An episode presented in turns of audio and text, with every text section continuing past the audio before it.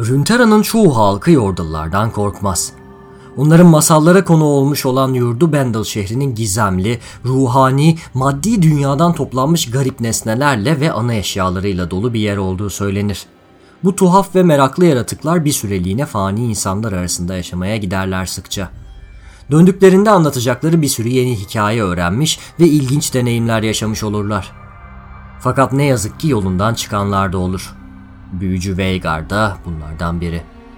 Yüzyıllar önce Büyük Darkin Savaşı dünyayı tarumar ettiğinde Valora'nın karanlığını aydınlatacak gökyüzü kalmıştı bir tek. Savaştan sağ çıkabilen gruplar gözlerini yukarılara dikmişlerdi. Onların kadim semavi büyüleri yeniden araştırmaya başlaması Veigar'ın da merakını uyandırdı. Bu mistik sanatın zaten ustası olduğunu düşünen Yordle, oralı büyücülerden de bir şeyler kapmak için devrin Noxus yerleşimlerinde kurulmuş bir büyücü tarikatına girdi. Tarikat üyeleri bu hevesli yeni katılımcının kim olduğunu sorgulamadılar. Veigar da onları yıldızların çizdiği şekillerden umut devşirmeyi öğretti. Ama bir sürü kişi dünyayı yeniden kurmak için çalışıp çabalarken kimileri de onu fethetmenin peşindeydi. Acımasız savaş beyi Mordekaiser ordularını topladı ve ayakta kalabilmiş bütün ülkeleri kasıp kavurdu. Hükümranlığına karşı gelen herkesin ya canını aldı ya da onları köle etti. Veigar'ın tarikatı savaşmayı bilmediği için bu despotun hiçbir işine yaramazlardı. Lanetli zırhı içinde büyücülerin tepesine dikilen Mordekaiser keskin gözlerini Veigar'a dikti ve Yordle'ın ne olduğunu hemen anladı. Demir eldivenli eliyle onu kapıp sürükleye sürükleye götürdü. Diğer büyücülerse kılıçtan geçirildiler. Savaş Bey'inin anıtsal büyüklükteki yeni kalesine hapsedilen Veigar, büyülerini daha karanlık amaçlar için kullanmaya zorlandı. Yordle'ların fani halklardan çok daha cin fikirli olduğunu bilen Mordekaiser, Veigar'ı fiziksel boyuta hapsetti ve Bendel şehrine kaçıp kurtulmasını bile engelledi. Bu cehennemsi binadaki tek esir o değildi ama yine de böyle tecrit edilmek bir Yordle için işkencelerin en acımasızıydı. Veigar hiç istemediği halde kötülük dolu efsunlar yaptı. Bunlardan kimi efendisinin hükümranlığını güçlendirdi, kimi de dosta düşmana korku saldı yalnızca. Bu dehşet verici imparatorluğun yakıtı korkuydu sanki. Akıl alamayacak kadar mutsuz olan Veigar yaptığı kötülüklerle neredeyse ölümsüz olacak kadar güçlenen Mordekaiser'in yaptıklarının sessiz bir tanığı haline geldi. Aradan ya yıllar ya yüzyıllar geçti. Veigar emin değildi.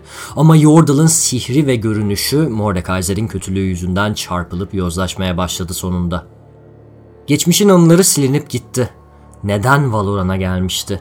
Nereden gelmişti? Bundan önceki yaşamı nasıldı? Bu sorular güçsüzleşmiş zihninde güneş tutulmasından önceki son ışıklar gibi gezinip duruyordu. Gel zaman git zaman dehşet verici Savaş Bey'in kendi takipçileri ona komplo kurdu ve hükümranlığının getirdiği kabusu sona erdirdiler. Ama Veigar artık tanınmayacak hale gelmişti. Gözleri kor gibi parlıyordu. Kötülük dolu aksi bir sesle konuşuyordu. Sonunda büyülü kafesinden kaçabilen talihsiz yaratık Mordekaiser'in arkasından çıkan taht kavgasıyla hiç ama hiç ilgilenmedi. Asıl isteği muhtemelen tüm canlıların arzuladığı güvenlik ve özgürlük duygusuna kavuşabilmekti. Ama nedense kötülükten kaçmayı değil, onu kucaklamayı seçti. Habis büyücülere yaraşır zırhlara bürünerek hatırladığı tek yöntemle saygı görmeye yemin etti. Acımasızca kötülükler yapıp karşısına çıkan herkesin içine korku salarak. Düşmanlarının üstüne yıldızların hiddetini yağdıracak, onları iki an arasındaki zamandan mahrum sonsuzluklara hapsedecekti. Fakat Veigar kötülükte kendisini hapseden zalim kadar başarılı olamıyordu niyeyse.'' Yine de Valora'nın iyi yürekli insanları ondan belli bir ölçüde korkmayı öğrendi zamanla. Ara sıra otlakları yanıyor, o yörenin baronunun konağı temelinden yıkılıyordu. Ancak bazen de haydutlar ormanda gizlendikleri yerden çıkmaya zorlanıyor, sürülere dadanan yırtıcı alaca kurtların ölüleri kasaba meydanlarında yığılmış oluyordu.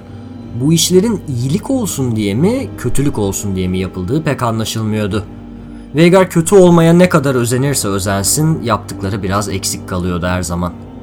Yine de bu menfur Yordle dünyanın en kötü kalpli büyücüsü olma sevdasından vazgeçemedi. Elinde şeytani asasıyla karşısındaki herkese diz çöktürmekten başka bir şey düşündüğü yok. Kendisini küçük görmeye cüret edenleri de ortadan kaldırmak ona ayrı bir neşe veriyor.